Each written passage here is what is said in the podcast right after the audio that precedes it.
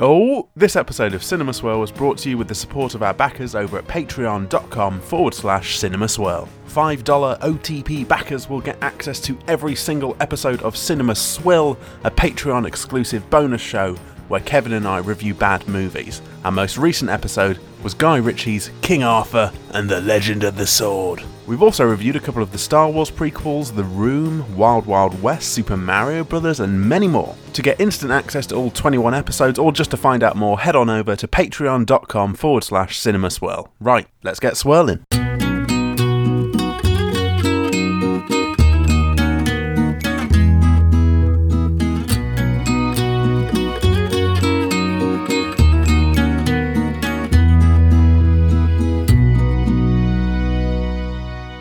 Cinema Swirl! Oh man, this is to be such an easy rhyme because it's episode 69! Jesus, Mary, and Joseph! We've come in here with a brilliant, brilliant bit of fortune and circumstance in Cinema Swirl. Hello, once again, it's me, your old pal, Cowboy Kevin Mann, saddling up through all these Hollywood movies, going through the seldom used water reservoir on the outskirts of Hollywood, California, looking at all the pristine, crystal clear movies pumping out at a rate of knots with my OTP, Sam Chaplin. Hey, how's it going? We've only got 351 more episodes until episode 420, but we've made it here to episode 69, and I, for one, am bloody excited. Oh. Uh, yeah, it is obviously first and foremost a very rude number, and I think we should just you know draw attention to that. However, Cinema Swirl has had something of a dark cloud hanging over it for the past few episodes, and we here at Cinema Swirl.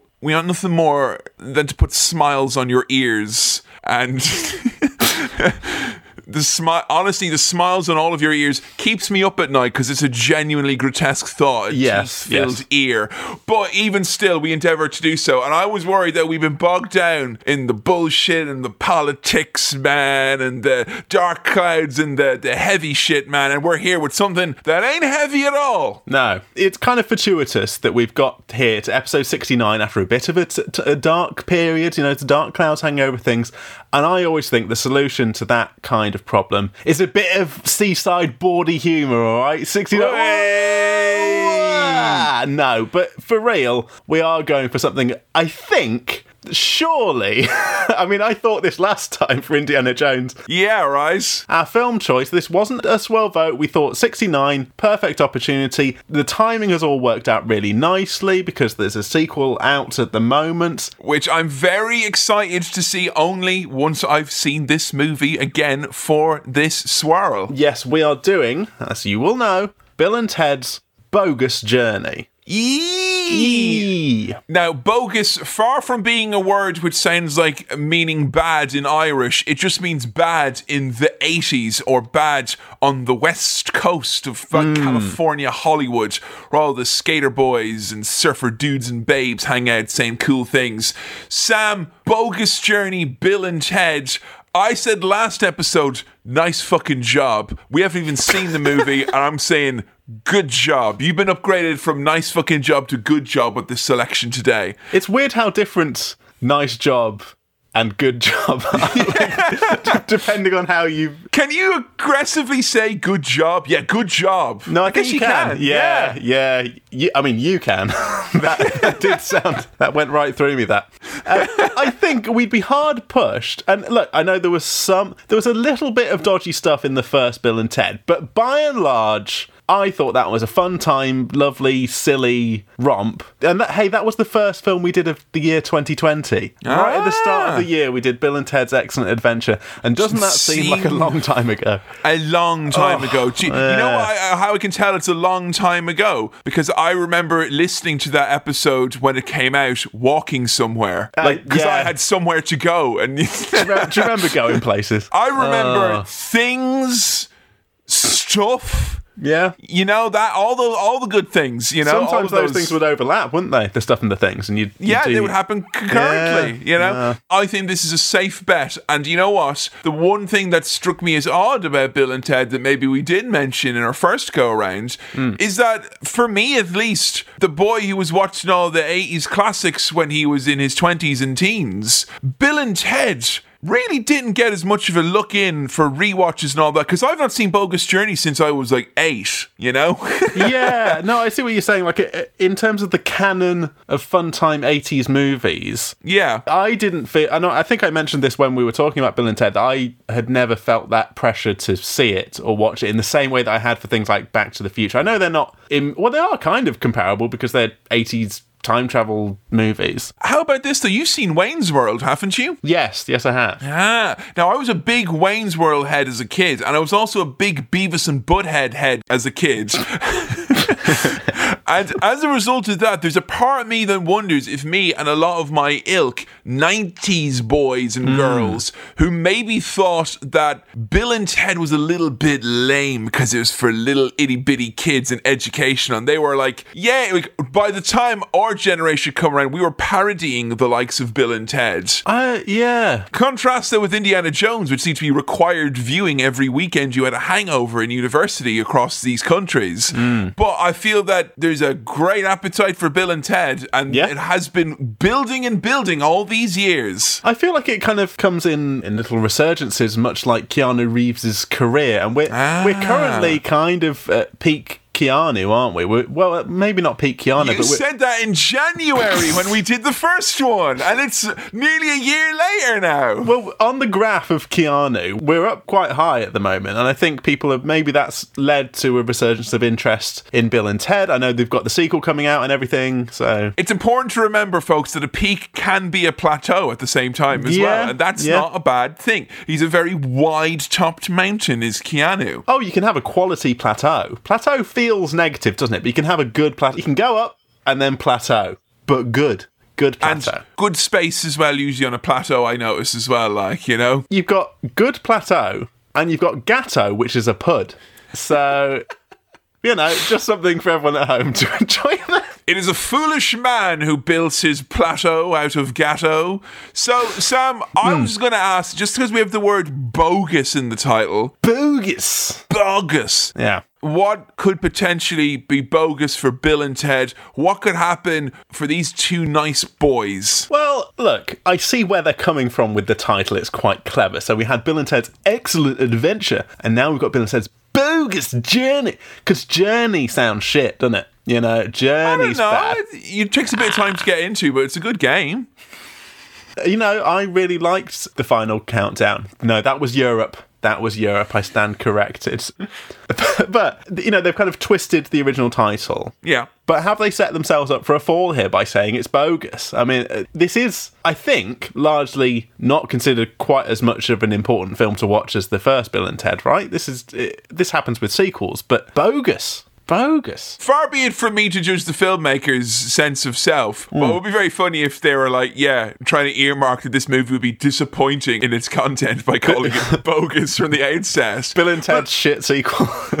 yeah, Bill and Ted's inevitable sequel. Yeah. So if it's Bill and Ted and it's bogus, I'm just trying to ask you, like, what could be bogus? Right, for right, them? yeah, yeah. What's going to Uh, happen? Are we time traveling again? What's going to happen? I assume there's going to be more time travel because Okay. The Wild Stallions, the band, mm-hmm. they unite the world through their great rock and roll music. So we've got that future society Yeah. that George Carlin came back from to make sure that they pass their exams. They do Yeah. that big presentation at the end, and they've got all the characters from history. So there is this whole future that we haven't really explored of how we get to the point where wild stallions are like gods, basically, to a future society. So what's what bogus things are going to happen to them? I will ask the honourable gentleman a third time. What bogus things may happen? I put it to you, sir, that bogus things will happen in this movie to Bill and Ted. Well, what I will say to the gentleman is that you know I agree with Nick, and uh, you know it's it's fine. But the bo- the bogus things,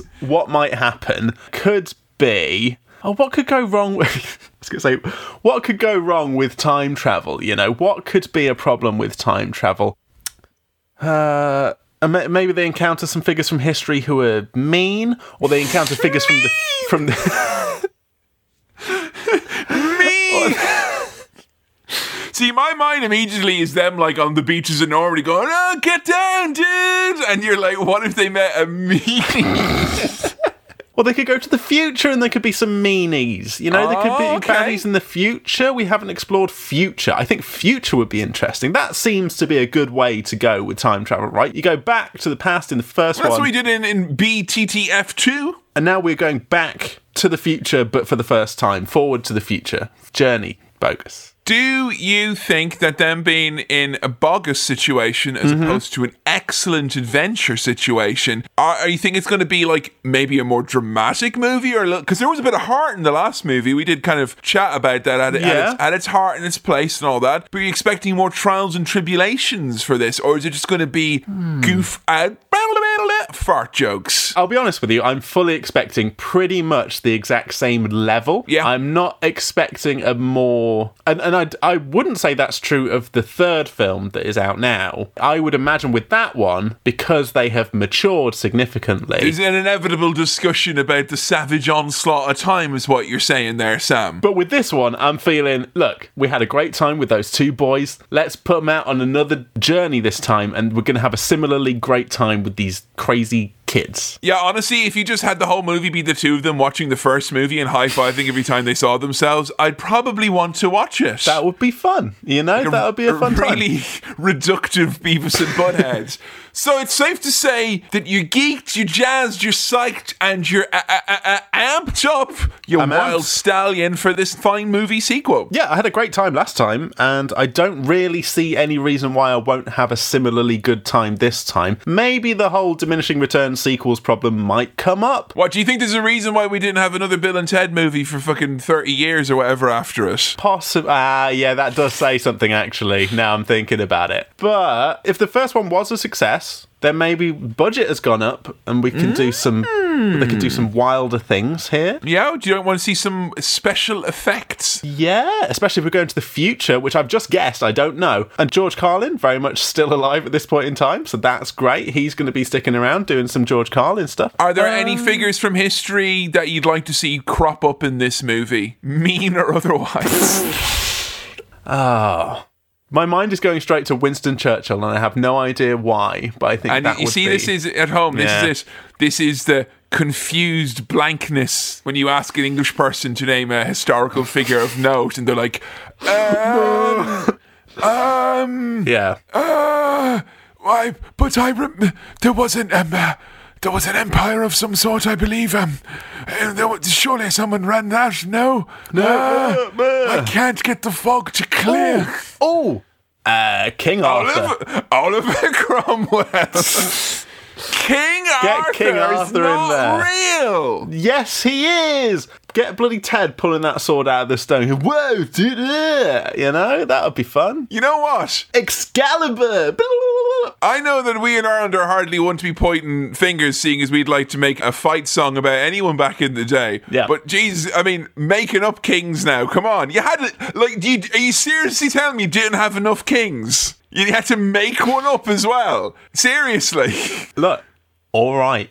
You know, all right. You got me.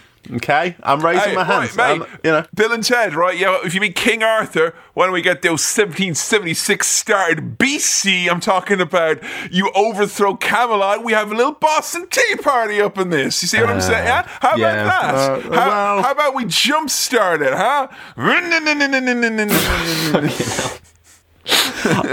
you know what? I can predict that that won't be happening in this film. That's my wild theory. Okay, that's fine. Are you worried at all that after watching all the dour movies that we have recently, that this movie has been put on something of a pedestal to be almost a load bearing swirl? No, because I put Indiana Jones and the Temple of Doom on that pedestal, and I'm now just in this kind of weird state of being like, nothing matters, everything's wrong. There you So, go. If it does work, great. If it doesn't, I mean, Oh, sorry, Sam. The light has come on, indicating that we've had reached the nihilism quota to go into the mailbag.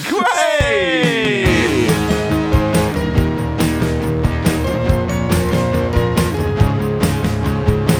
Welcome to the mailbag. Glad to have you here in the mailbag. So, our first message here comes in from Chris. Now, interestingly, Kevin, mm-hmm. we've got three separate messages here from three Chris's. And I thought, you know what? Let's chuck in all the Chris's at once because uh, Hey, it's Christmas Day! for our for our Christmas episode, here's some Chris messages. Chris be with you. First one comes in from Chris, who writes, "Episode sixty-nine, nice." Regards, Chris. We've had a couple of those, so I just wanted to get that out of the way. That you know, It is. It's very nice, that we've done nice. 69 episodes. I'm glad hmm. that you all agree. Our next message here comes in from from Chris, who And I writes, bet he's like, I'm sick and tired of everyone saying that all Chris's eat crisps. We do sometimes, but so do many others. Chris managed to find time in between, though, down in packets of McCoys to write this message, which is as follows: Yo, guys. I don't know what year he was in. Sorry, okay, okay, just before you say, a bully man would do that grab bag in one, mate.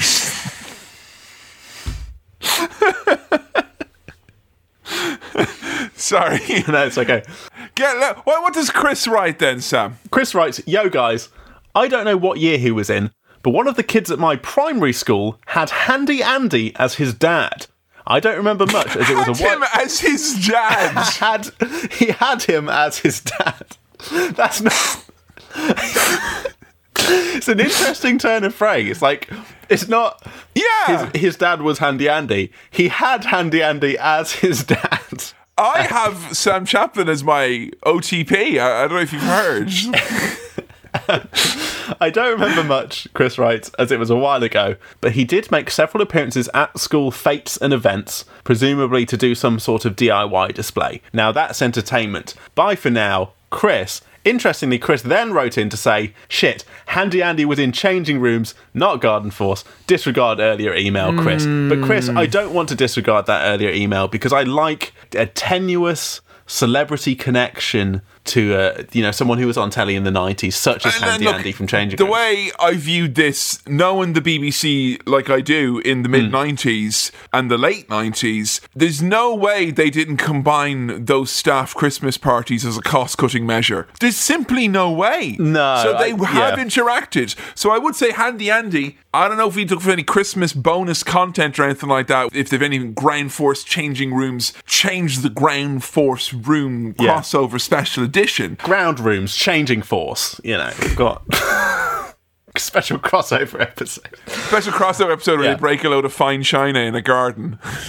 but I, I just I, I love those little connections That's a seedling. That's why I'd say that's a seedling. It it may grow into something. There may be something more off the back of that. We might be able to build on the back of that. So I appreciate that very much. yeah thank you chris I must say, if you are going to email, if all of you with the same names could email in at the same time like this, it's really good because I never mistake who I'm talking to then. you know me it's exactly who you're talking to This is the Uh, Chris edition. I'm saying Chris to everyone. I'm pretty sure that works well. Another message from Chris, not the same Chris. These are all different Chris's. Who writes now? There's actually another another question following on from this. So the first Okay, question okay. from Chris is as follows: So this is two questions from one Chris that comprises larger amounts of questions from multiple Chris's. Don't be saying, "Oh, did you see the cinema swirl where they had a Chris ask a load of questions?" Okay, okay. This is one question from a Chris, Yeah. followed to shake things up a bit, like a bag of crisps. One of his trademark Christians, you could almost say.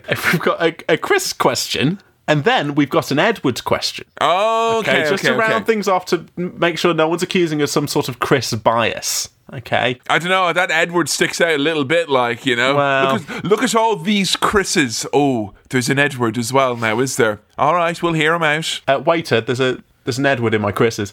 Chris writes, if you could special edition your own past swirl episodes, what subtle but frustrating Lucas-esque changes would you make? That's from Chris. Now, Edward writes, I'm going to lump these in together because they feel similar and I like the, Okay, the point of discussion. Are there any of them their films you'd like to go back and do a re-swirl of? Perhaps any you hmm. soften on or be more critical of now, whether it be from the passing of time or having a wider palette? That's from Edward. Now, to answer this in a kind of boring technical capacity, I have genuinely considered at times whether it would be okay to go back to early swirls and try and slightly remaster or remix them in accordance with the way that we edit things now. Not re edit them, but like remix the audio a bit or put like a little introduction for the Patreon on the start of it. Oh, geez, that's a genuinely great idea. Maybe I should It's not, not a bad idea. Well, because the the thing I have found is, and I learned this like probably within two days of starting podcasting, is that Hmm. if there's something you meant to say or wished you had had said, you can't make that happen. You can remove everything in the world that you say. Yeah. But you can't add things. It's it's saying things is like adding salt to a dish. It is a no. It's the opposite of that. But like I wouldn't know what you would do other than rebalance the audio a little bit, put a little Patreon thing at the start, and probably that like unnecessary intro that mentions the Ashtura podcast could probably go by the wayside now. But I mean, Uh, but I, I feel like historical historical preservation. significance. That's Yeah. it. There was someone once who asked me in a Q and A for the Attitude Era podcast Patreon, and they were like, "Will you ever release like the, the the extended cuts, like the unedited bits, like oh the highlights of me yawning or burping or going to the loo or like shouting across the road at someone for being loud?" No. I don't think I ever would do that. No. But I never thought of any like kind of quality of life improvements that you could do. Yeah. Though. So, but that's the slippery slope. That's what Lucas thought when he went at them dubacks. Exactly, because then I, following that line of logic that I was thinking there, I was like, oh, that's fine. You know, some podcasts nowadays have those dynamic ad placements. That's not that different. You go back to the earlier episodes and there's something that's been recorded recently. That's okay to just have a little intro. And then I thought, well, the RoboCop episode, we had issues with the audio there. That's true. And then I thought it would be very funny to re record that, but not try again, just word for word, like it was scripted. have you and me go through and dryly just re say all the oh stuff for the sake of audio God. quality to make sure that every episode is consistent. But, you know, things know like what, that Sam? Robocop episode, they deserve to remain as a, a historical document of a time, right? Well, Sam, as you know, as I've been accused of several times of years since I've begun this and other podcasts, hmm. that everything I say is actually scripted out in advance, and I have detailed. Legible notes saying all the things that I planned to say. I was genuinely trying to rack my brain to think if there's anything I said really regrettably or anything like that. I mean, the early episodes of Cinema Swirl are rife with examples of me talking out my arse or me saying things I completely didn't understand. Oh, yeah. But like, I don't like. I don't think there's like necessarily a part of me that wants to go back and be like, actually, I'll change the name of that director or that person I got wrong because I wouldn't want anyone to go back and listen to those episodes and think that they were getting something that they're not going to get later on, which is someone who has an in-depth knowledge of all things movies and directors. But there is one thing I would change. I had to think about this. Oh, okay. There's one thing I would change, and I think I called David Chase David Cross once in an episode, like just as a Ah, yeah. a slip of the tongue. And this is before I had developed my use of spoonerisms as a defensive mechanism against misspeaking. But when I went back home to Ireland after, and it was like a year after I'd done Cinema Swirl, and I hadn't been home for like a year or two, and I hadn't seen a lot of people there. I went back to Galway, my university town, and there was someone who I saw there, and they weren't a friend, they were a friend of a friend, kind of of a friend, but they had started listening to the podcast, and they were a big movie buff. And I had been out on a night out uh, with my friends. I was seeing some people around and saying hello, and this guy saw me, and he came over and he said, "Kevin, you doing that podcast? I'm enjoying it, but I gotta say." And every as you saying this, kept getting closer and closer, and he says, "But I gotta say, man, it's David." And he he as he said cross, he burped, and I wish I could ah. emulate the noise, but he went right into my face with David. Cro-" And it smelled a bit like sick and a little bit like a damp room. And Yeah. as a result, I wish that I didn't say that, not because I feel bad for David Chase or David Cross, but I'd rather not have the memory of that particular smell. Right, okay. But, but is that to the point where you'd want to go back in time and snip that out and change it? It's, uh, you know, I, I can't edit out that damp breath, Sam. I can't be doing that. you can't edit out that memory, sure. I can't, you No. know, and it's lit- like a stain. It's the, like a water stain. It's there, all brown and horrible in my mind. So I, I, it would be a futile gesture, is what I'm saying. Yeah, I think, you know, as much as I want to do a goofy answer, I don't know if there's, there'd be anywhere we could go back and do anything differently that would be a kind of Lucas esque change. Maybe if we like come up with a new format I, I could like add that back in like it had always been there the whole time. Like you know when we Ooh, you yeah. know what would be interesting? You could do Cinema Swirl two disc special edition, and it's like you have the episode and it plays as normal, but at key points you lower the audio, and we come in and talk over ourselves with Doing self- commentary on top of self-indulgent commentary.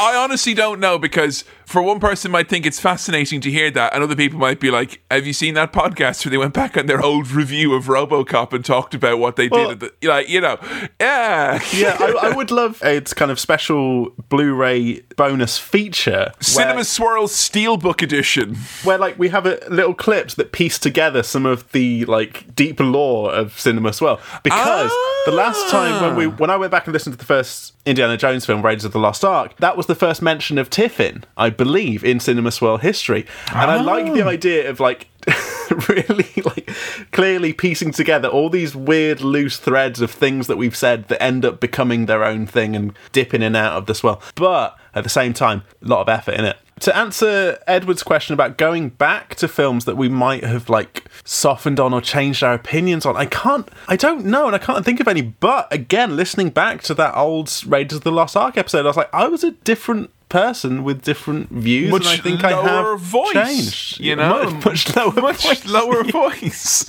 I was really Can doing we this. pitch correct? Uh, Yeah. Nervous boy Sam, like you know, for go back into those old episodes and raise the pitch of my voice a bit to this kind of squeaky cartoonish voice that I have now. It's my natural speaking voice.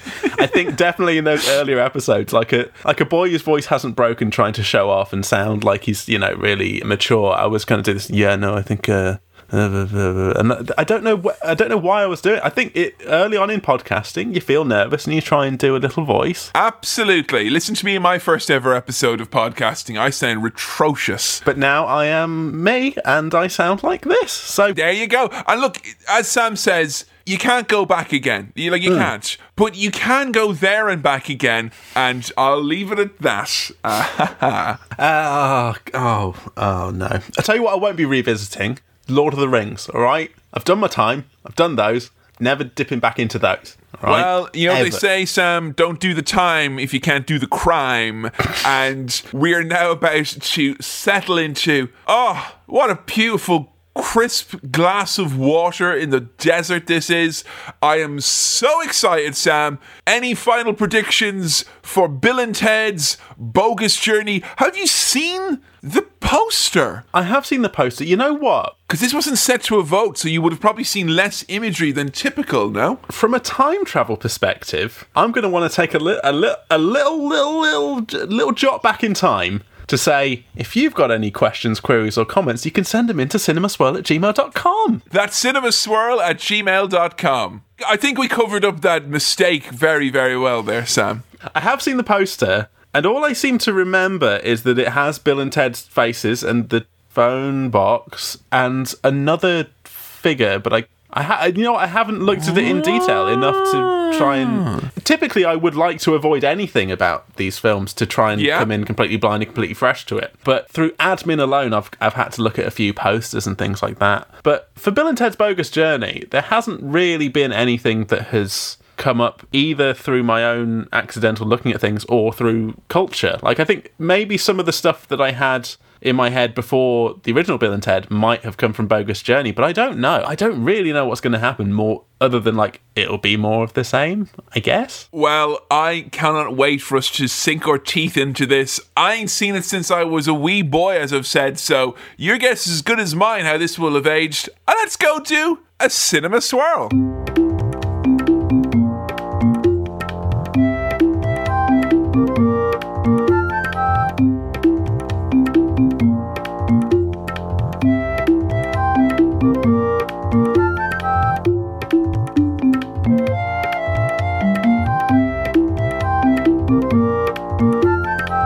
And we're back. Taurus Breakock, Bill August Ted, that, uh, the bogus journey, or the Bobo journey of Bill and Ted. Sam, initial gut reactions to part two of the Bill and Ted story. With the exception of a bit of it. Hey! Yeah! Hey!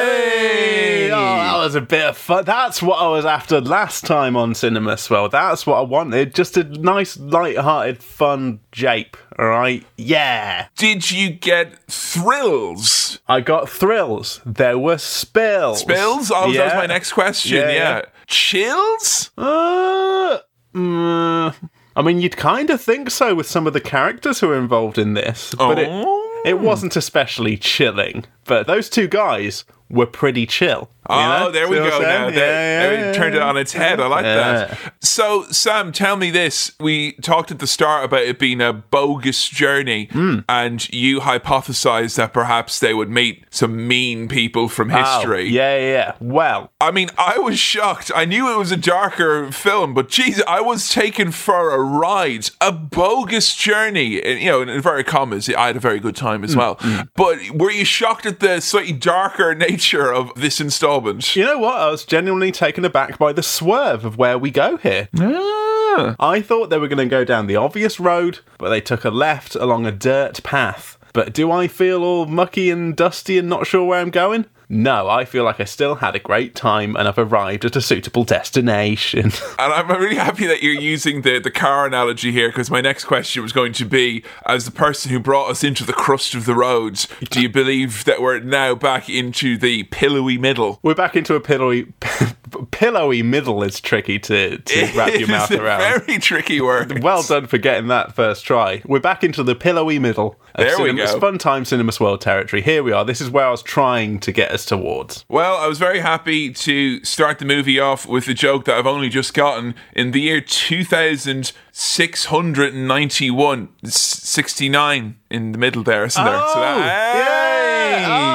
Hey! Hey! And it's episode 69. And AD, all right, dude. That was another little secret one that they hid in there. I seen what you did there. I seen what you did. I was worried throughout this. I was like, this it's episode 69, and we're like, oh, we'll do Bill and Ted. Yeah, 69, dude! There's not a single 69 reference in this whole film, but there is right at the start, right out of the gate. Right at the start. And also, I feel we have given Bill and Ted an extra 69 show by having a 69th episode of a podcast dedicated to it. It's there. It's in the aether. You can't deny it. You're welcome, dudes. Yes, we're in the future. We're in San Dimas, California, 2691, and there's some there's some scary music. Yeah, baddies here who, Big baddie. contrary to the utopia shown in the first movie, hmm. there's a vague and not altogether well fleshed out baddie element who just fucking hate wild stallions because I guess there's no accounting for taste. Yeah, he is just introduced as like, here is a baddie. He looks like a baddie. We've got some baddie music. He does some angry like mock air guitar. To be like, Yeah, no he more of like this. that. G- g- No, I don't like the air guitar. He oh he hates it. And I will say, as a movie that introduced this character every time with the fucking Darth Vader mysterious shot of the feet and long walk and slowly done, it's him. You find out nothing really about him. You find out that he was a former gym teacher and Rufus's teacher at some point. And Yeah. like that's kind of it. I think part of the fun is like he is just a generic baddie who is here to you know be the antagonist of the film. I can't believe in the future people don't like popular music. I really did, honestly. I thought we'd gone beyond this. What a grim future that would be if people didn't like the pop music of the day. And you at home, just listen to Lady Gaga and ABBA and Queen. Would you just get over it? Come on now. God, we'll never get our peaceful utopia. Now, Kevin, our last Bill and Ted adventure was in the 80s. It was towards the tail end of the 80s, but it was in the 80s. Now we're in 1991. 89, dude. And now we're in 91, dude. And you know how I can tell? Because the title font, the kind of look of as the titles come onto the screen, is so Bart Simpson's Guide to Life. That kind of Oh, the yeah. colours and the look of it is that proper 1991 aesthetic that nowadays the kids are craving. But in the kind of heady nostalgia mining early days of the 2000s and the 10s, Hmm. I believe it wasn't cool with the kids, and ergo Uh-huh. why maybe Bill and Ted missed a little bit of its full cool status recognition. Yeah, we weren't getting out our nostalgic snap bracelets then. I hadn't even thought about Rugrats. well, a little bit, obviously. But, yeah, yeah, yeah, Every time you go near a piano, you think of the Rugrats because you can do the. But hey, we're in the future, and there's a Bill and Ted University, and people wearing their futuristic day glow future Love clothes. them future clothes. Those future clothes are basically as if, say, like a really ill-informed documentary in the mid '90s are like they call it rave culture. Here is a reconstruction of the purported items of clothing worn by these so-called cyberpunks. A bunch of people dressed as fucking highlighter pens. But that's a very funny glimpse of an imagined future. yeah, it's like if you could imagine if there was a special world order that was ruled by the Crayola Corporation. But it was not like it was all right. Like it was a bit of a dystopia in the fact that they control everything, but it was all right. Like Yeah. nice, cut, nice colors. They are nice colours, you know. They, You know, yeah, you can't argue the with that. here. and George Carlin is here as Rufus. He's a lecturer at the Bill and Ted University, and he's in the phone box. He's brought back Thomas Edison, Johann Sebastian Bach, James Martin from Faith No More.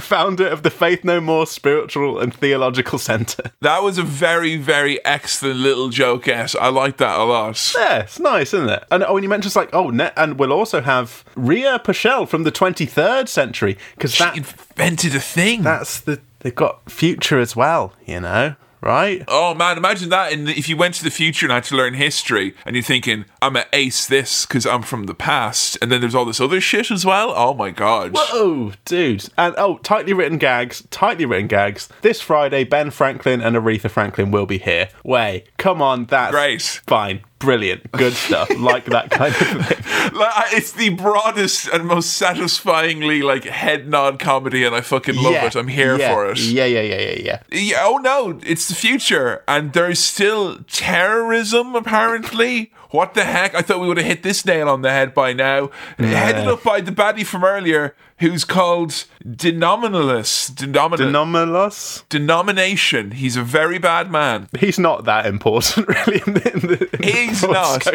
of things. and he's not even really a means to an end. He's just, he's just there. He is now. His big shoes. He's got the actual interesting baddies tagging along with him. Evil Bill and Ted robot cyborg androidians. And they reveal their robotality by opening their mouths to reveal gadgets and gizmos, and that's cool. We were like seven minutes in, and I had Hmm. to write down, "This is upsetting me now. Please stop." That was it was horrible. It was I a bit like, gross, yeah. Oh, it's like, could you imagine going to the cinema and being like, "Yay, it's Bill and Ted," and the. That's a that's a literal nightmare fuel. You take the expectation of B and T and you give me that? No way, man. Come on. And the baddies are doing their very general, we don't like Bill and Ted, we want things to be different. Death to Bill and Ted, I've got these bad robots to fuck everything up. I'm nicking this phone box to get out of Their here. basically arching plan is to undo the future's past, or as I like to call it, anti now. They are anti now. They are anti now terrorists. Exactly. And they send robot Bill and Ted back in time in the phone box, but Rufus, George Carlin, manages to use a future guitar as a kind of grappling hook to hook himself onto the top of the phone box as it goes back in time, which is that's I mean, that's pretty cool. It's a pretty cool Is move. the guitar now? You're a you're a multi instrumentarian, okay? Yep. And he was doing that actually mocking a cello while he did that, which is what was most interesting. You can get that sound out of it, but it's a bit hard. Yeah. Would you say that the guitar is the most versatile or even the most practical of the instruments that could do things like, you know, general action like grappling hook or a, a you know, a weapon or something like if you're going to go into a survival situation with Bear Grylls, what what instrument are you taking? Well, okay, so here's the thing with the guitar. Standard guitars that you might get are maybe not that versatile, but the interesting thing about guitar is that you can have a guitar of any shape, really. There's so many wild Ah, shapes that you know you've got see. a flying V. I saw one that was in the shape of the supercontinent Pangea once, and that was my favorite guitar shape ever. Andrew WKD has played a pizza shaped guitar before that looks like a slice of pizza. Oh, I thought it was going to be like a whole pizza, and the, the challenge is because he's played so many gigs and done so many parties. The challenge is like, all right, I got to do this before all my friends eat all the slices. So I, I think as a kind of get out of jail free card, if you were in a survival situation, you could say, "Oh, I can only have one instrument. I'll have a guitar shaped like a life raft," and then you'd get your thing and you'd be all right. I think in that way it is versatile, and the one that George Carlin does lob is this kind of future one, but it's angular enough that it would kind of attach. It would gain some purchase. I would imagine in their life raft shaped guitar hmm. that the notches on the side to tighten the strings, that would be where you'd put your paddles, right? Sure, sure, sure, sure. Yeah, the machine heads would be where you'd you'd put pop those. It was on my mind, Sam. I thought I'd ask. It's you a know? versatile instrument for any kind of escape purpose. We cut back to the past present where the Wild Stallions are playing in their band with the two musically adept princesses that they fell in love with in the last movie. Hmm. But truth be told, they stink! You stink! stink. They do stink, and they're trying to get into this battle of the bands thing. When Bill tries to justify why him and Ted, in particular, stink at their instruments, but the princesses are great, his argument is that girls mature faster than guys, so it makes sense that they would stink. And also, like Ted can't help but like give the game away when they're talking to the organizer of this battle of the bands. They're like, "Oh, the girls are from medieval England." I'm like, "Mate, that's the that's you can't say." Stop! You're You create "Uh, time paradox. medieval England, Iowa. And that seems Nice. to smooth things over. Nice stuff. We have a birthday party for one of the princesses, and we see some developments in the previous movie's characters, such as Ted's dad, who's still a dick, but he also has a cravat now because Missy is now going out with him, leaving Bill's dad very sad and forlorn. And Bill, I didn't think it was possible, somehow more confused as to his feelings. Yeah. So this was very much if the last movie gave a whole generation of people a weird kink, this one certainly stirred the pot again, like to make sure all the bits at the bottom were brought up to the top and incorporated and all the flavors got to know each other. I love that Bill's dad, who is now divorced from Missy, looks sad and is just standing there eating Twinkies, which is like.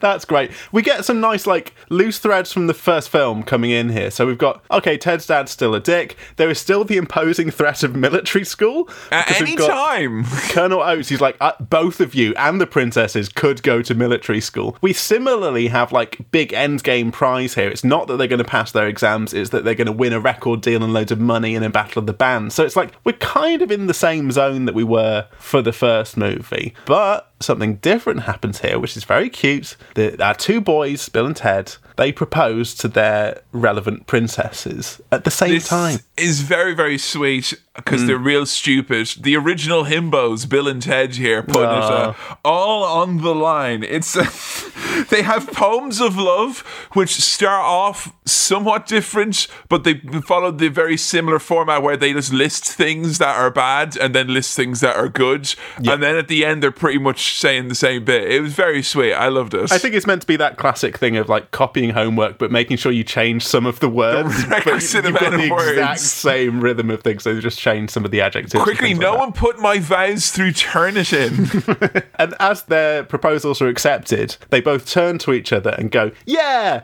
Blah, blah, blah, and do a little bit of air guitar stuff. They're still the same cute dorks we left last time. in a storm of lightning, and I thought I was just writing this for shorthand or ease for myself, but the characters do start getting referred to simply as Evil Bill instead. Which I really like. they- and they even call each other Evil Yeah. Bill and, or refer to themselves as, oh, I'm Evil Bill, Esquire, this is Evil Ted. You know. yeah, evil robot Bill and Ted have arrived. They try and land on a cat as well, by Yeah. the way. Oh, I had so- to rewind that to make sure I didn't imagine it. Like. that's used as a device. I think that's it, it comes up later. In order for us to like, as an audience, differentiate between the two similarly dressed Bills and Teds, it's like, oh, now we know we're with the evil ones because they're trying to kill animals all the fucking time. There is no scene where Evil Bill and Evil Ted are on screen and you're in any doubt as to who is the genuine one. No. And I think they were worried about maybe there being any mistaken stuff for the little kitty winks watching it or whatever. But Yeah. yeah, they're very silly, evil, evil, evil versions of Bill and Ted. And. like there's there's some part in the movie later where they just start smashing things wantonly. Like there, there is a, a constant smashing of things or desire to smash things. Yes, but I think still Bill and Ted have that exact same lovable charm, even when they're utter evil bastards. like they do Yeah. it in a way that is so cute. And It makes you appreciate that the movie harnesses Bill and Ted for good, while they could easily be the most horrible ding dongs ever and still be kind of adorable. Exactly. The evil Bill and Ted have pranked the real Bill and Ted by doing fake girlfriend voices to say that their girlfriends are leaving the band and that they've gone to the desert to be alone. And Bill says this is this is most non non heinous, which I can't even wrap my head around the double negative there. I think it, it is heinous. Uh, they are very sweet. Like before they find this out, you know, they've got big plans with marriage, such as them saying, "When we're married, do you think they'll stay over?" yes, our girlfriends are currently most chaste. Chase. So it's, it's sad to see them get dumperood, and like legitimately, it choked on my heartstrings so much to see them sad and eating junk food and watching Star Trek miserable. It, it was like ah.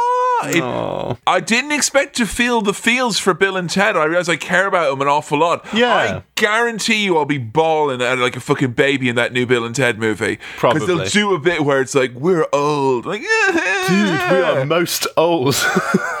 It's like me in fucking Avengers. Like, why are you crying, Kevin? Because Ant Man is here. No.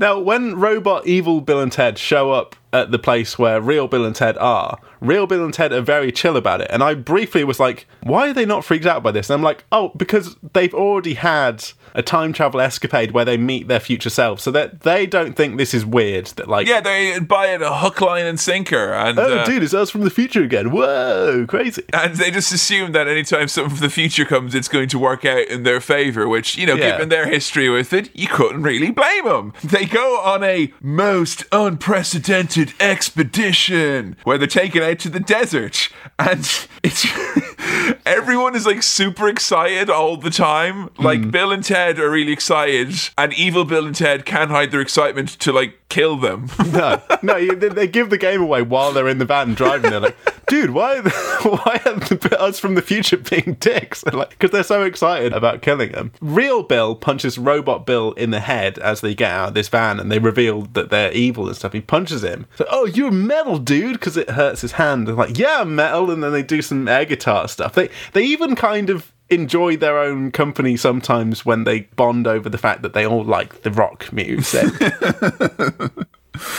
And uh, so there is a bit here when the evil Bill and Ted, their plan is to th- to throw real Bill and Ted off a cliff. Again, kind of a funny way to to kill our main characters here, just lob them off a cliff. And I'm pretty sure the reason they thought of that is because they've probably seen like cartoons Yeah, yeah, where exactly. that's you know, and there were no anvils adjacent. Real Bill and Ted, their plan to maybe try and get out of this is to say, you know, evil Bill and Ted, even though you're doing this, you know, we we love you. And the bad Bill and Ted say the, the homophobic thing that we heard last time. Oh, that shows up like there was. I think I counted two or three. Yeah, was no, it uses? It does show up. Yeah, this is one of them. So they say that really loud as they throw him off, which was a shame. I thought that might be left in the first film and be like a regrettable thing that we never come back to. But So wait, it was in the first film as well because I was wondering if it was yeah. some sort of like it's 1991. This is the new norm, brother. Like, and one of the kind of stumbling blocks that we both had with the first film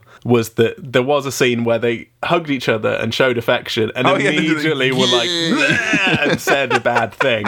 and in this one, when you know. A good Bill and Ted say that they love bad Bill and Ted. Bad Bill and Ted go, they say the bad thing and love them off. And, you know, it's a shame. I think everyone involved has said since then that they regret that and they wouldn't put that in a film now or say It, that. And it shows you, know, though, like this movie is this movie like PG or twelve? It feels like, with the exception of this word being used here, it's so like kiddie friendly for the most part. Like it really is a family movie, and I guess it just shows you like how flippant the uh, the nineties was the worst for it. I guess, and Yeah, for yeah. it to be in Bill and Ted, it's it is quite strange. It really, st- even with you know, kind of ah, oh, it's the eighties and the nineties, whatever. Even with that, just because of the type of movie it is, it's kind of like seeing it in a Disney movie. It's really strange. Yeah, because it's so gentle and has Yeah. that that lovely kind of adorable slacker energy to it. To have stuff like that in there, it's like oh, it it, it does throw you off now looking back at it. So they get killed, and Yes. I've written down here dirty spit. What's that about? Yes, so uh,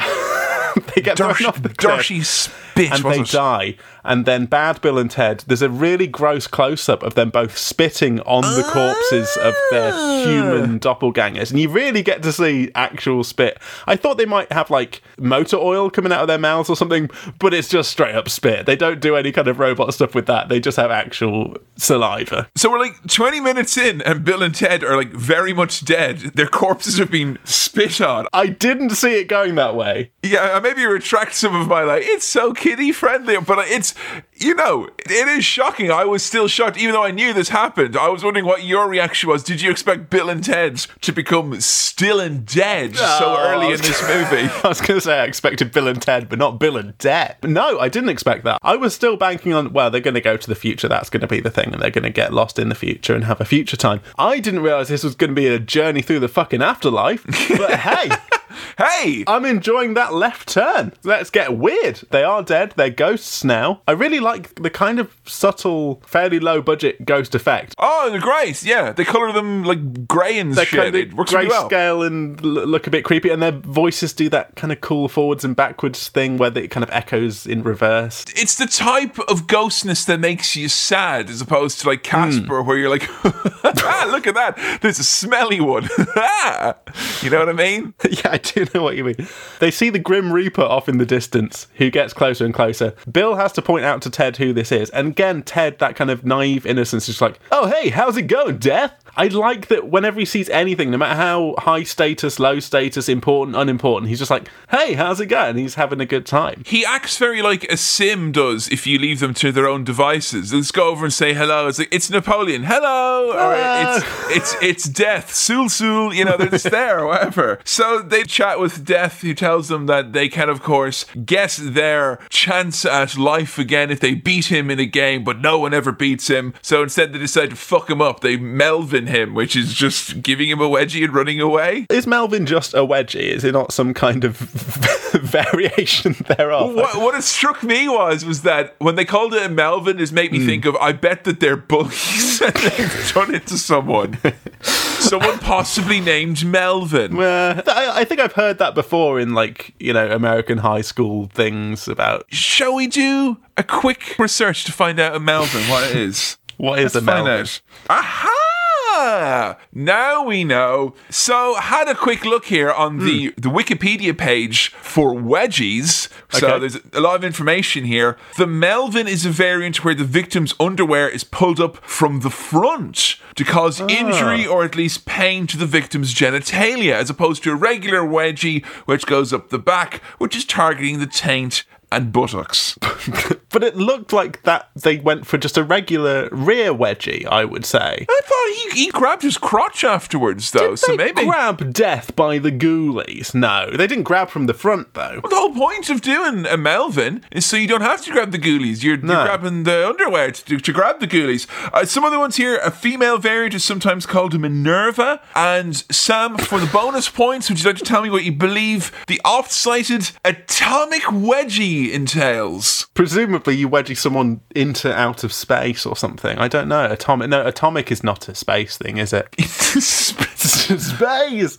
A particularly powerful wedgie. Oh, is that is that the over the head one? yes. Yeah, there we go. Or as we like to call it, the mask wedgie. The which mask is- wedgie. The mask wedgie, which means you should not do it ever. So now we're all abreast of wedgie terminology. They've Melvined Death himself. And meanwhile, evil robot Bill and Ted are being proper creepy jerks to the princesses. They're literally, you come and see them, they're on top of them, and Yeah. they explain their assaults by saying, We're metal, put out. Yeah, Ah! boo. These are our bad guys. The princesses quit the band and look very sad. And they have to watch. They have to watch. They have to watch themselves assault their fiancés, Oh, yeah, yeah, yeah. and Yeah. the band get break up as ghosts. And what the nicest thing about this movie was, and it's the one thing that really helped me through it, was that knowing full well, and the movie's very good at this, that Bill and Ted do not understand the enormity of this being hell, like of being the worst nightmare imaginable. They're Hmm. just like, oh no, a thing. It's you're dead and watching your worst fears be actualized by evil versions of you. Ah. Whoa, dude.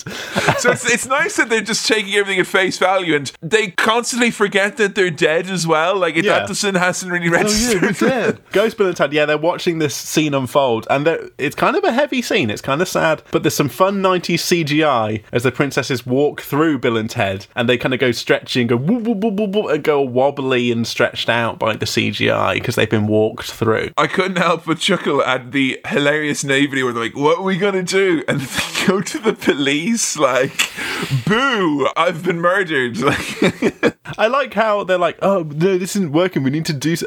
Also, I've realised my Bill and Ted voice very much veers on like English person on a gap year. Like, oh no, man, we need to go and like possess my dad. It, it, it reminds me of when you were talking, talking about how Jack Skellington was like someone who came back from having been to London and gone back to his hometown up north. Like, it was that voice. no, but they have like frozen rose, and they call it froze. Uh, oh my god, like you, you you have to try it. I know they don't. They, no, they don't have it up here, and I don't have one of those machines. But oh my god, it, no, it's something else. They decide to possess Ted's police dad. This was excellent. we just jump into his ear, see if that works. And it does work. It works a treat. Oh, it was so good this bit. I mean, I think the closest thing that came to like the Napoleon performance in the last Hmm. movie was Ted's dad being t- Ted. He through- does great Ted acting. It's so Yeah. good. It's hilarious. And the little subtle things as well, like when he tries to do the guitar thing and it plays like a kind of Simon and Garfunkel, like. because he's old and so it does like acoustic music. the other lad, the deputy, I guess, who is possessed by Bill, not quite as good as being a fake Bill, but like Dad Ted being Ted, absolutely sterling jo- bit of acting there. Perfecto. Yeah, yeah, yeah. There was a part of me that was really hoping that this bit where they possessed the dad and the cop was going to last for a little bit. It doesn't last that long. Alas, not, but it was mm. very, very funny. Catch you later, cop dudes. And then they can't help themselves. They're like, whoa, look, donuts. So now they're off and they see that there's people running a seance. One of them is Missy. Missy, yeah. Yeah, and so Ghost Bill and Ted, who are ghosts, actually turn up and do spirit stuff during a seance. The problem is, because a seance is happening, they actually, their spirits get cast down into hell. And it is a very, very niche genre of pornography where, you know, it's kind of a mixed message stepmom and you die and she sends you to hell. Yeah, and, yeah. And then the devil eats you and you're all small. Like, The stepmom stuff you can get pretty easily. That other stuff, you, you're going to have to start, you're going to have to start financing. you have to start coughing up. yeah. Um, they do one of my favourite jokes as they're falling down into hell, which again, I'm pretty sure is from cartoons. Like, they fall for so long, they're like, ah! And they're still falling. Ah! And they just take a breath to, like, scream again. And they, they get bored and they're playing 20 questions as they fall. That's you know, funny goof, falling for so long that you get bored. they arrive in hell, which is like pretty much the exact Doom version of hell as actualized in the yeah. video game Doom. Dark corridors. The long corridors, the type of low ceilings where you have to bob to walk around, very, very metal versions of satanic demon known only as Beelzebub.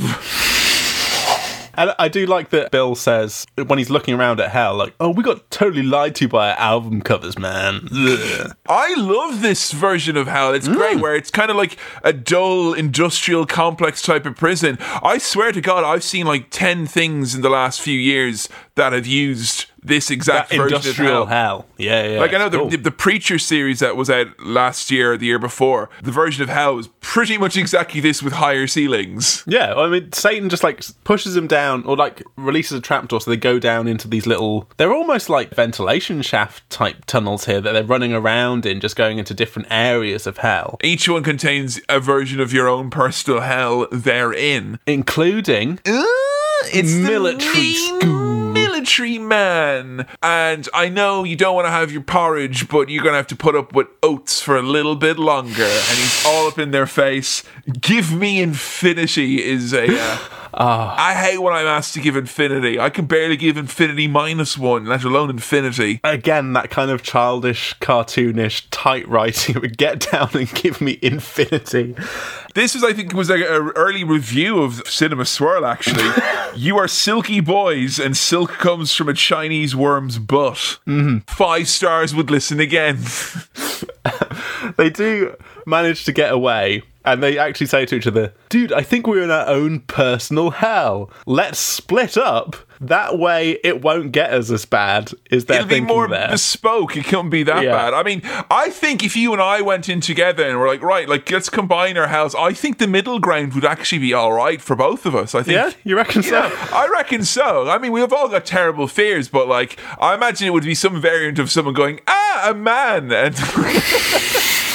But the figure doing that is a spider. There's a spider going, ah, a man. To and then you piss And all yeah. over the mail. But it's letters that are very important to you. Ah, Ah! Their own personal hells are these very creepy, stylized. Like they they both turn into little kids again. And Bill's at his grandma's birthday. Granny S. Preston Esquire. No way. he's scary blue room, and Ted, he's a boy in a scary big ham room that's made out of ham. And I think that was one of the scariest things in the movie. Yes, with the Easter Bunny in the ham room. Very David Lynch that bit. That Easter Bunny, I was just saying Blade Runners. It's like, like one of hmm. my friends. It's horrible little thing Hmm. Yeah. walking around like, you you betrayed your brother. Ah. Do you know who played the scary granny who wants a kiss? Was it, was it Bill himself? Yeah, it was Bill himself. It was Alex I Winter. knew it. Dressed up in granny makeup. Just as a matter of interest, I'm not saying there's acceptable times to call anyone uh, one of these slurs, but Hmm. am I right in saying that the next slur appears when Ted calls the devil that word? Yes. or I'm somewhat conflicted on that because I mean, like, that's weird.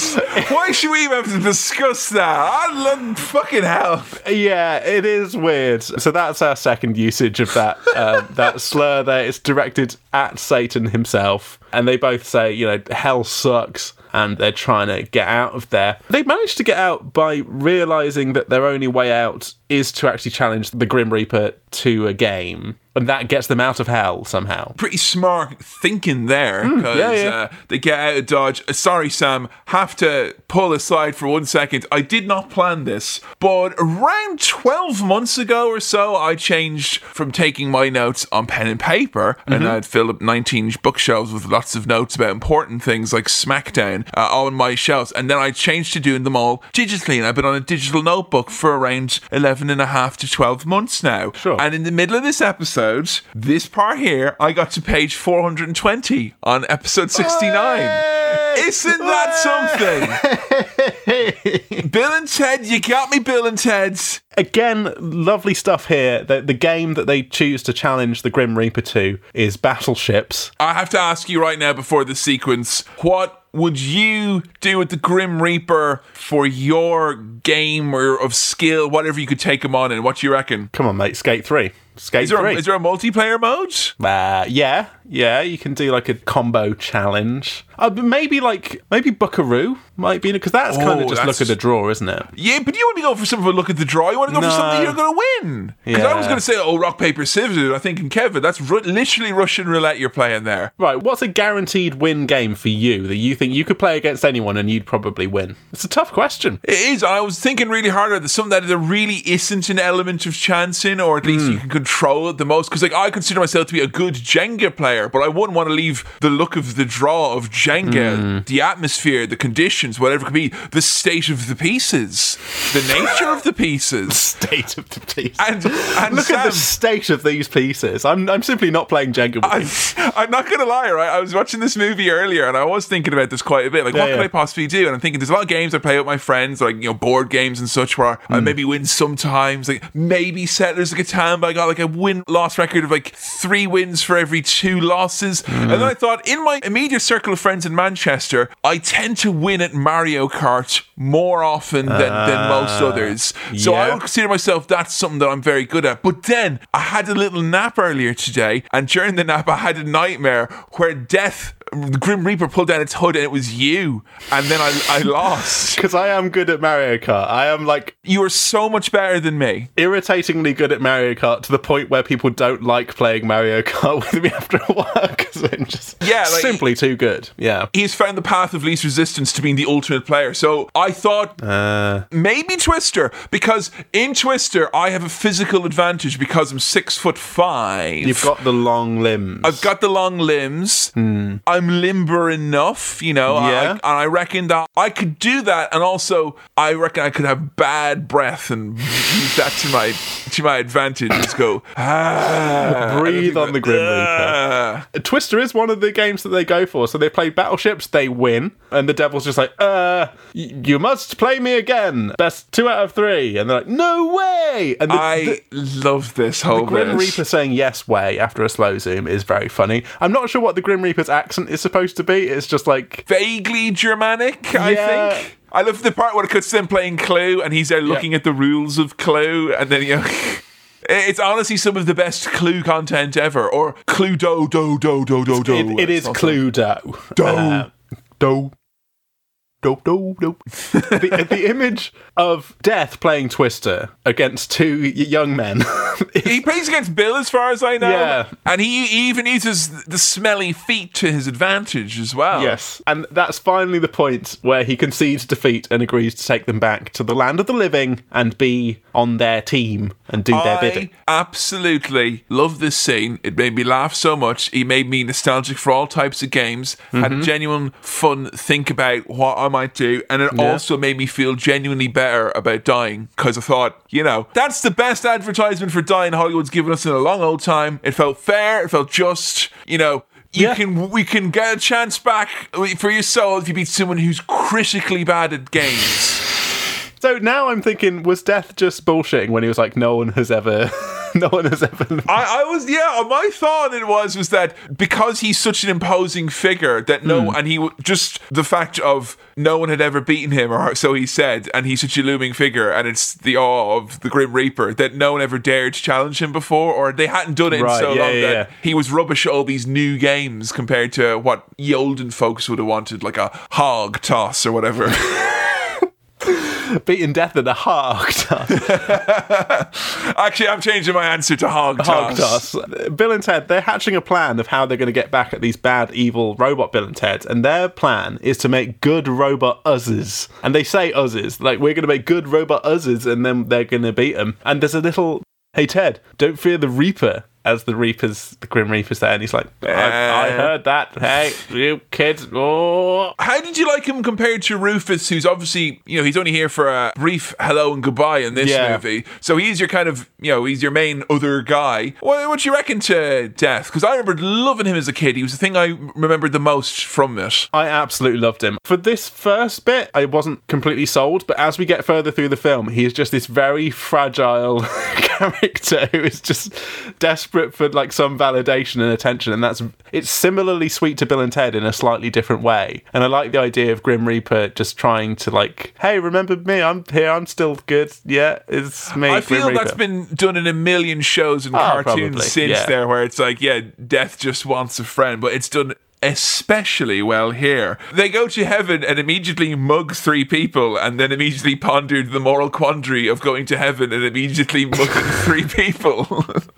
Bill's description of heaven as most atypical. I mean, that's how I want to react to seeing heaven. But well, this is most atypical. And eh, again, Death's accent tripping me up because he's like, "That's newt funny," and I'm like, "Whoa, what was that? newt funny? Hey guys, that's newt funny." oh, I think I figured out what his accent is. Hmm. Star Wars. Star Wars, yeah, yeah, yeah. It's Star Wars accents. Just some sort of generic foreign, but you can get away with it because they're aliens. They're all dressed up in silly outfits. You know, Death is wearing like a big sun hat and Yes, and, and and like a like a, dress over his robes. Yeah. They beg God for help in their quest to save the future, and God gives them not immediately explained help because it was like, why do you give him a laminate? What's that for? Is there an overhead projector that we're gonna? Here's bust a out? clear disc. Here you go. And he says, like, station or something. Uh, they're basically just saying, hey, God, can you find us someone who can make us a good robot to beat the baddies here? And again, Ted's got the kind of, catch you later, God! Whoa! And he just, even God, even arguably the most important figure he could meet, he's like, oh, hey, how's it going, God? Catch you later, God. And that speaks a lot to Ted's character. If you do think about the plot of this movie, it's literally like it's been pitched by a seven-year-old child on their Hmm. birthday because it's like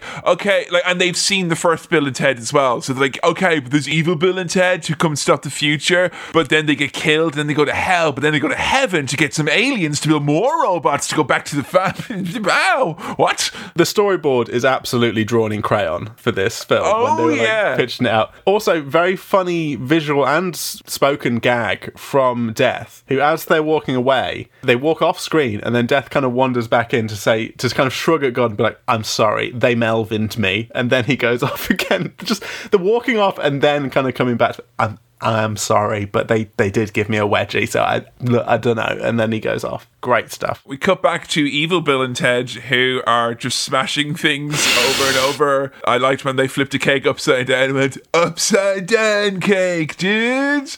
It is um, it's kind of like if. It's so scary to see that. I know we've talked about this before, but I like how quickly they went to like full on nightmare dystopia for the second one. It does really follow the trend we saw with some of the other sequels, like with Back to the Future, where it's mm-hmm. like, hey, you imagine the worst thing that could conceivably happen in this universe. Here it fucking is. But Evil Bill and Ted, they still have that charm of like puppies. So when they're doing things like, you know, smashing shit up or playing basketball with each heads, it has that thing where if, if a puppy is pissed on something, you can't be that angry at the puppy because it is a puppy. And these are still Bill Yeah. and Ted, you know. And if a puppy removes its own head, you don't get angry at the puppy. You let it throw its head around and mix it with another puppy's head. you just kind of weep in horror what's happened in front of you. So Bill and Ted meet Station, who are the most brilliant scientists, the most brilliant scientific minds you could possibly get. On loan from Dark Crystal, streaming now on Netflix. and they're little weird alien boys playing charades. The Catholic upbringing in me is questioning the presence of oh. aliens from another galaxy. And Right. as soon as you see Station, you zoom out, and there's all other little green men and whatnot. And I'm like, hang on a second. Where was this in the Bible? I think there was a line where they're just like, "Oh, you thought heaven was just for you know humans? Nope." And that's it, and that's fine. And they're like, "It- "It's from everyone in the universe can come to heaven." No, because that's for me to get my mind blown. Your mind will just be blown when you find out that heaven isn't just a half pipe. It contains many skate parks and facilities of all Yeah. sorts. All different obstacles you can skate on. There's not just a half pipe. If heaven was just a half pipe, right? If heaven was literally only a half pipe, Purgatory is a half pipe, mate. exactly. If you were in heaven and it was just a half pipe and you couldn't leave the half pipe and you had to just keep skating, that's like Twilight Zone. Wait a minute, I'm actually in the bad place here. You know, that's like a, a twist of the story. I don't want to just be on a half pipe, guys. Ah, it's hell for us, thank you very much. So they meet Station. Station agrees to help him out. So Station is a group. It's two little lads, here, little alien lads. Do a thumbs up to come and help. Oh, they're really creepy in that cute 90s character way that, like, you know, Alf and Harry and the Hendersons mm. and all them, you know, and Chewbacca, all them weird jokes they had back then. And Bill and Ted, they're now back on Earth and they're alive. Their corpses come back. Bill pulls a worm like out of his head or something and says, "Dinner's over, dude," which is really sweet and respectful to the worm. To be like, "You can't eat me anymore. I'm back." Yeah, I think Ted complains of being pecked by like buzzards, or he has like marks on him from that. like no one found them. I don't know how long has passed. Yeah, when you think about that, it starts to get a little bit grim. Like, how long have their bodies been there? Particularly because the chief of police was like, "My son's been murdered, dudes," and then they're like, "Okay, this guy's had too many donuts, I think." And so they're off to work on their plan. Off they go. And they, they do that thing again where they're establishing, oh, we're watching Evil Bill and Ted. Because Good Bill and Ted have gone off in a van, but Evil Bill and Ted are also in a van, but they're trying to run over cats. So we know we're watching Evil Bill and Ted. Because Yeah. both of them have plans, but only one of them has vans. Yes. Uh, they're, they're, they're both in plan vans, but one of the vans is a bad van. They're in a Yes, bad van, bad man. There's a bad man in a bad van. And the other one's a vanette, aka car, and that is where Evil Bill and Ted are again conspiring to run over cats. Yep, and they reveal to the princesses that they're robots because they kind of pull their chests open this time to show them the robotics. Not just outside of the horrible mouth thing. They're now just ripping open their chest to reveal Someone needs bits. to stop them because if they take their pants off in the final act, I'm not. I'm leaving. I'm not doing this anymore. And that thing you mentioned of like answering the phone as evil Bill S. Preston Esquire here, like just saying. I'm the evil one. So they they're gonna kidnap the princesses, and the best way to do that is to use God's given robotic gifts, evil breath. Just breathe on him and yeah. I was only going to use smelly breath when fighting for my soul. Yes. I would never resort to my seldom seen or seldom smelt evil breath. Yes, but that's because you have a sense of sportsmanship, Kevin. That's true. And also, I've never been to a sleep after having been sick. That's how you make evil breath. That, there you go. There's a secret Oh, formula. God. It's, it's out in the public domain now. You know ah. how to, to make it. So be sick and then immediately fall asleep, and then upon waking, the the worst breath. If you wait another night, you will transform into an actual monster. So it's, you know. The good Bill and Ted are at basically a hardware and electronics store just shopping for bits to make robots. Very cute bit of stuff there. We have Death walking past a smoker saying, See you real soon. And I'm like, that. Okay, fine. yeah, sure. Why, why not?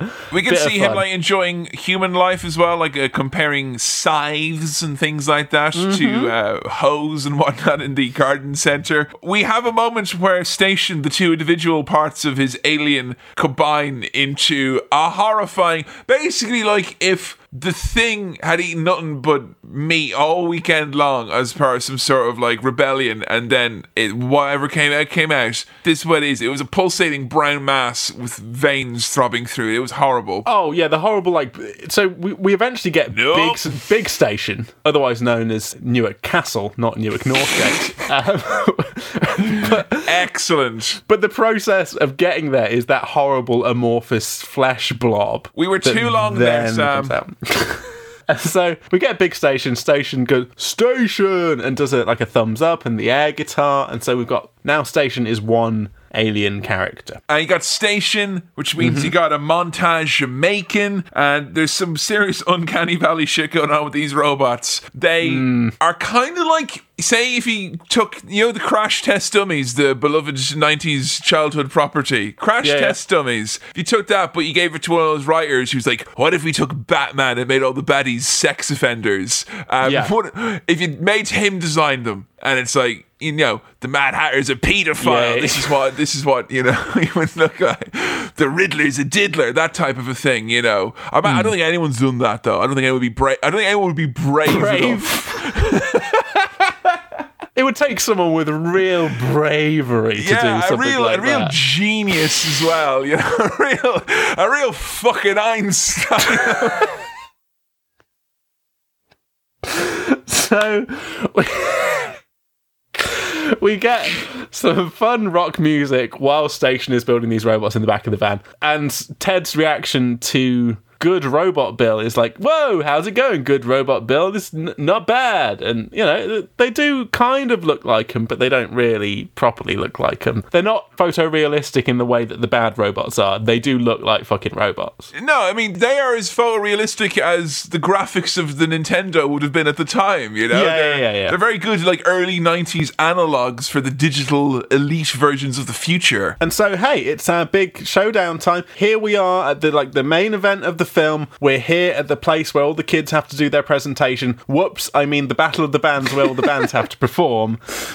So, Evil Bill and Ted literally have princesses hanging from the rafters, and they've said they're going to kill them to the finale. They say this to the promoter lady of the Battle of the Bands, and she just says, Well, good luck. We later realise why that happened, but at the time I was like, What the fuck? They're just like, We're going to kill these princesses. She's like, Okay, great, guys. See the you way later. everyone reacted to it, I thought they were just like, "Oh, this is because it's early '90s America and family values are in the toilet with the Mötley Crüe and the Satanists and the Dungeons and Dragons." I thought they were like, "Yeah, sacrifice Yeah, human blood. dude. Go on, Ozzy, kill some princesses. Show them how it's done." and we get a bit of Primus playing at this Battle of Oh, the Bands. it was? A little cameo from Primus playing one of their Primus songs with the funky bass but the metal lead guitars. What? Ah, one of the what- one of the Primus songs. Which one? you know the. Yes. oh, I've heard of Wyld Stallyns, but Wild Fusions of Style. That's you know that's something else. Well done to those Primus guys. Evil Bill and Ted are genuinely happy when regular Bill and Ted show up with robot good versions of themselves to fight them. They're like thrilled that there's a development of this nature because they're like, again, they're like puppies and they can't even help themselves to be excited about their own downfall. Oh, and the actual showdown between these two groups is really good. That everyone's kind of having fun. The audience of the Battle of the Bands are enjoying that this is happening. They're kind of whooping and cheering along. It's The greatest show they've ever goddamn seen. And there's a score to this that is like rock music that suits being in a Battle of Bands scenario, yeah. but it kind of it's not just they're playing a rock song. That it's like scored as rock music because it kind of stops and starts as they're saying things. Anyway, it's a really good face off here, and the good guys win because the good robots like punch the heads off the bad robots. Again, as I'm saying this, I'm like, it was written by a child, presumably. Their heads come off, and that means they're definitely 100% dead. And their heads go off into space. It just flies off, and you. And but then Bill and Ted catch them, and they, they come down out of space. And then they yeah. the Death Star, the baddie is here, Hmm. De Nomolos. And he jacks the feed worldwide, and he's like, "I will ensure that this music does not become the basis and foundation of the new world. My teachings will become the foundation of the new world." And I'm like, and those teachings are yeah, who are you, mate? What are you? What are your motives here? Who are you? a, a beautiful moment here where Bill and Ted are like, we could just do the thing from the first movie and win. And it's like, we've won. And he's like, yeah, I've seen the first movie. I can do it as well. And then they're like, yeah, but if we've won, then that means that Then we've how won. have you won? We made it seem like you'd. We, we went back in time to make it seem like you. So they go back in time to like put a cage on him, and then he so goes back in. Scooby Doo. He goes back in time to get the key and get a gun. So he gets himself out of the cage, but the gun just says like Bill and Ted Wyld Stallyns on it or something like that. Like, we actually set you up to have the key to get the thing, dude, because they were the only ones who were able to go back in time. It, it, it does take a little bit of wrapping your head around this. I think you could get a 10 episode Netflix series out of that. Get some youngsters to play Bill and Ted. What happened when they had to go back all those times within the span of two minutes in the final act of the final scene, which had to do, admittedly, a lot of heavy lifting for the plots? No disrespect to Bill and Ted, but like that's quite a lot of figuring out how to make time travel work in your favor. That's the charm, though, where, like, Yeah. I think when they finally are kind of like, hey, let's actually wrap our heads around this time travel stuff, and it's like, it's so complicated. like, you know, Bill and Ted has as good a job at figuring out as you do. So Death, who throughout this has started doing that thing, like when they revealed the robots and they're like, "Oh, great job, Station! Oh, Station, you've got a great bum." Death was like, "I I made the wigs of the robots, and I've actually and, I, and actually uh, reaping takes a lot of calories, and I, I've done a lot of great work I working took, out I my took a lot of initiative on that task, Lord Sugar. I'm not just sinking into the background, Lord Sugar. I am actually an actor. Look at my bum, Lord Sugar. It's great. just stop crediting everyone else's bum. But Death gets to give the bad guy a Melvin, and he looks absolutely bloody delighted that he's getting to. He's now. He's not Melvin. He's, He's the part Melviner. of the gang now. yeah, he gets to bully someone. Yay! And there's like no sweeter feeling than becoming one of the bullies. It's just, it's a heady, heady feeling, I'm sure. And there's a line when Ted's dad comes in to arrest the big baddie Delum- Denominus. I love the idea of just him being like a time traveling guy from the future who just gets like, lock him up. Like, to prison.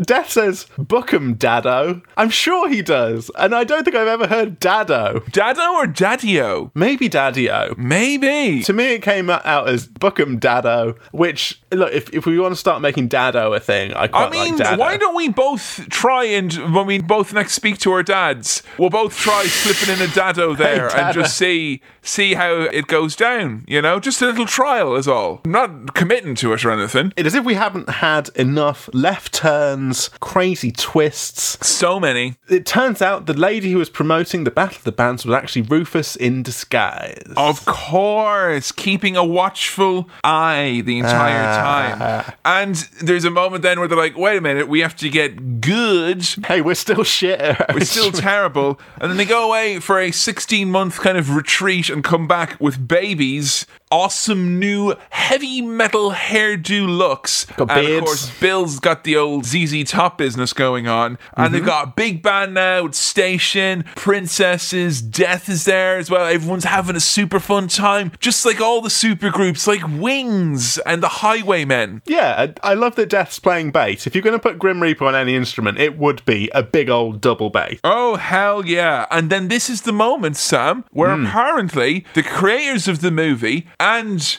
Alex Winters slash Keanu Reeves hmm. kind of part way with what happens in the actual movie. Oh, okay, because like their big Battle of the Bands performance, where they've gone away for 16 months but have come back in the present and they play a show and it's great. That because the baddie broadcast his message onto every telly, this is now broadcast to the entire world on every telly. The Wyld Stallyns being great, right? Everyone, even Old English itself, loves the Wyld Stallyns. And oh, the dad in the England family is the same guy who played Death. Oh, how the, about the- that? A kind of English father. Oh, that's Death. An English father, or Dado as they're colloquially known. An English dado. And, they've all seen it. So where's the divergence in terms of what's happening here? Because we, we do get that kind of spinning newspaper credit sequence where it kind of shows what's happening. But Yeah, I I started taking note of some of my favorite hmm. ones here. So, Stallyns toured the Midwest, increases crop yield 30%. percent mm-hmm. Album gets to number one. They play Wembley Stadium. They play the Grand Canyon. They bring peace to the Middle East, confounding the efforts of Dennis Rodman and Steven Seagal combined for geopolitical influence.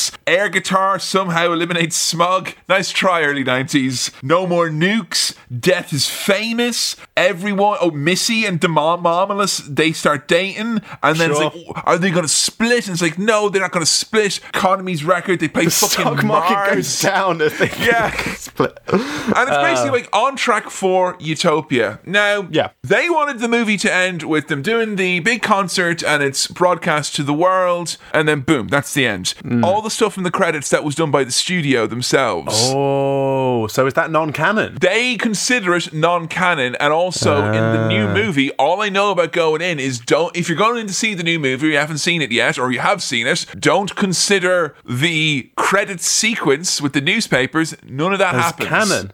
Oh, okay. So Yeah. that I, I don't know how the movie unfolds because I've not seen it yet. No, me neither. Nor have you, but we know that Bill and Ted don't begin their facing the music by having played Mars. Playing their big concert on Mars. Yeah, that's so- not where we pick up. That's not where Ah. we pick up. So that's that's interesting. interesting. But yeah. further to the point of, hey, how come Bill and Ted, you know, never got back on with another movie sooner than it did? Hmm. And there was obviously lots of times to shop a script around. And apparently, studios were like, nah, it's too culture, it's too 90s.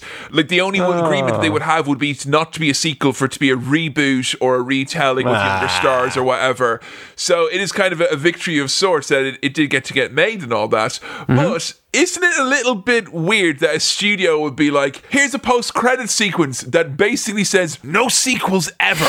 Because everything's happened. Ever. Yeah. I think that was Well- a very odd decision because I mean they made this two years after the last one, and this is like that's the end of Bill and Ted now. The '90s aren't going to be about hair metal kids. We're moving on. But you do have that way out of, hey, we've got time travel and we could kind of undo some of this or fuck some of this up with time travel. But it does, that ending does seem pretty final, doesn't it? It's less like see you next time round, and a lot more like well, like Back to the Future Three, I would say has more of a ooh ending than this does, and that was very much like an end to a, a, a trilogy or whatever. So that did strike me kind of odd. I, I did laugh a lot at those headlines, and I think. Hmm. They were well written. very well written. It, it it was lots of goose, but I think it was at the expense of perhaps the ability to make another one anytime soon. Yeah, it did kind of just say, well, we had a great time. Great time. Off we go. There we go. Bill and Ted. Good, good time. Well, Sam, we'll come to the end of the movie, mm-hmm. and the circumstances were that God gave Bill and Ted to you. So, what do you think of the bogus journey? Have you had a nice time? I've had a great time. I think I had. I get the sense that with this one, it was seen as that diminishing returns. It's good, not as good as the first one. I feel just as happy as I did when I watched the first Bill and Ted. I don't know if it was better, but I still had a really good time. I think all I can say about the first one is that it's, I think, a bit lighter in spirit just because you're not hmm. dealing with the Death. Yeah, and I think Yeah. it is. It's always going to compare the two. I think what's the one that you prefer? The one where it's like they fucking die and go through this like much, much more abstract Yeah, yeah. kind of adventure than the first one. And you don't have maybe some of the cool little bits from the first movie in terms of like, oh, it's you know Napoleon at Waterloo or Beethoven or whatever it may be. But I felt they more than made up for it with the crazy settings. And death is is oh, death is aged well, my friends. Death's a great character. I still enjoyed spending time with Bill and Ted as I did before. Don't let anyone tell you that death isn't great. We get like maximum Bill and Ted because we've got evil Bill and Ted as well, and like reflecting those characters as evil bastards, but still being naive and sweet and Yeah. silly is great.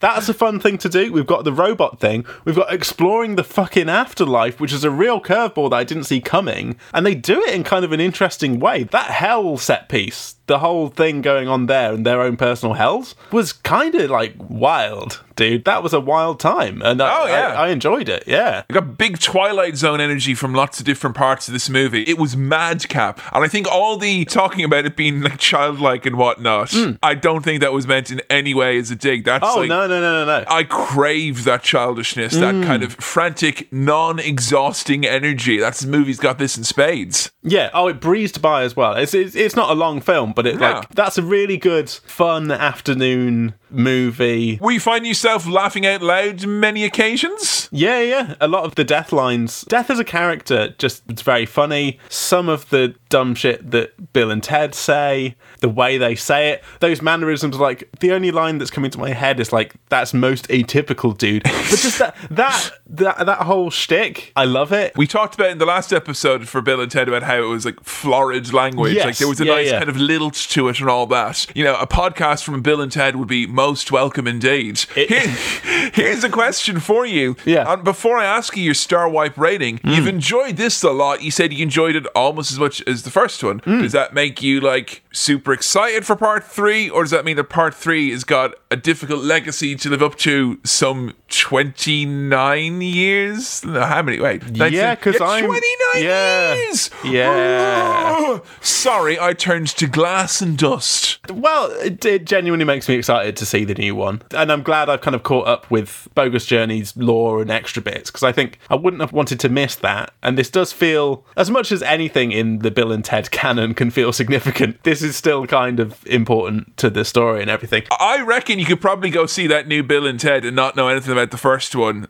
and probably Oh, be yeah, grand. And other than missing out a few low hanging sequel gags in this one, you could probably not have seen the first movie and have enjoyed this and enjoyed it. Just I couldn't actually tell you as a kid if I saw this one first or the other one. I actually think I may have seen this first. Yeah, and it do- it doesn't really matter, but I, No, I'm it glad. I've, I've got the whole the whole knowledge of Bill and Ted ready to go into the sequel, which is it's in cinemas now, isn't it? It has been out for a little bit, but of course, Yeah, yeah. movies being released right now is kind of like ships being set out to sea with no destination. It's like, Yeah, uh, it's got- it's a confusing where time. Where will they be? What port will they dock in? Perhaps my living room very soon. Movie releases are now a kind of amorphous thing that like Yeah, it's more like releasing- coming. A gas slowly into a large room with that's very well Yes. ventilated. Movies don't feel solid at the moment. But with that said, I'm still excited to see Bill and Ted face the music, which has music from Weezer. Oh I know my that. God, how about yeah, yeah. that? We had Primus in this one, and now we've got Weezer, and I can tell you which one I'm more excited about. It's Weezer.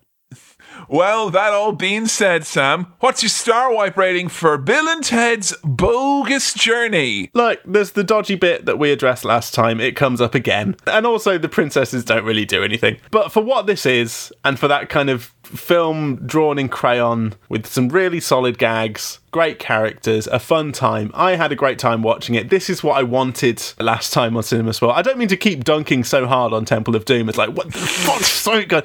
But this is like that nice, breezy, low stakes fun.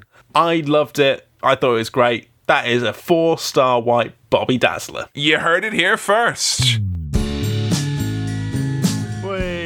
Thanks for listening to another episode of Cinema Swirl. This episode was produced by Kevin, edited by me, Sam, and hey, I also did the music. If you're after more Swirl content or you want to support the show, or better yet, both, patreon.com forward slash Cinema Swirl is the place to go. On the socials, we are at Cinema Swirl on Twitter, and our Facebook is facebook.com forward slash Cinema Swirl, which is also where our votes for episodes take place. If you've got anything for the mailbag, then send it on over to cinemaswirl at gmail.com. That's cinemaswirl at gmail.com. Please do keep recommending the show to your friends, leaving reviews on whatever podcast thing you use. It all helps us out. Thank you so much. Alright, see you next time.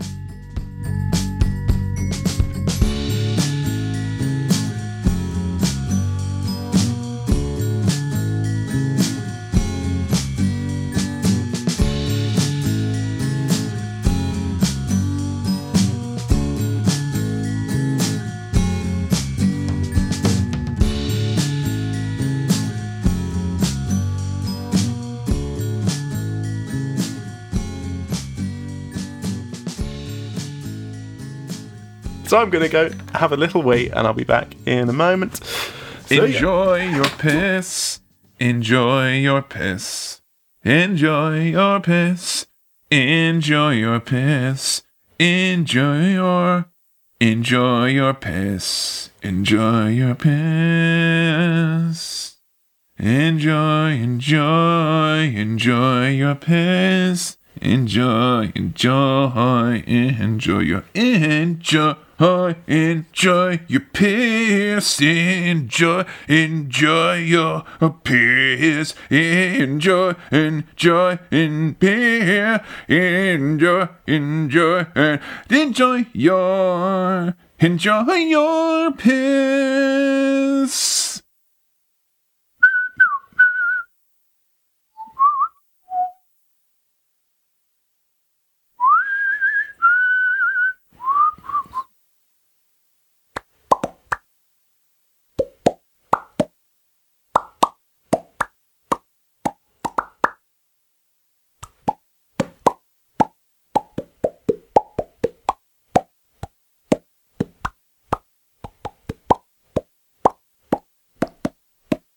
Ah, one of the all time pisses that was.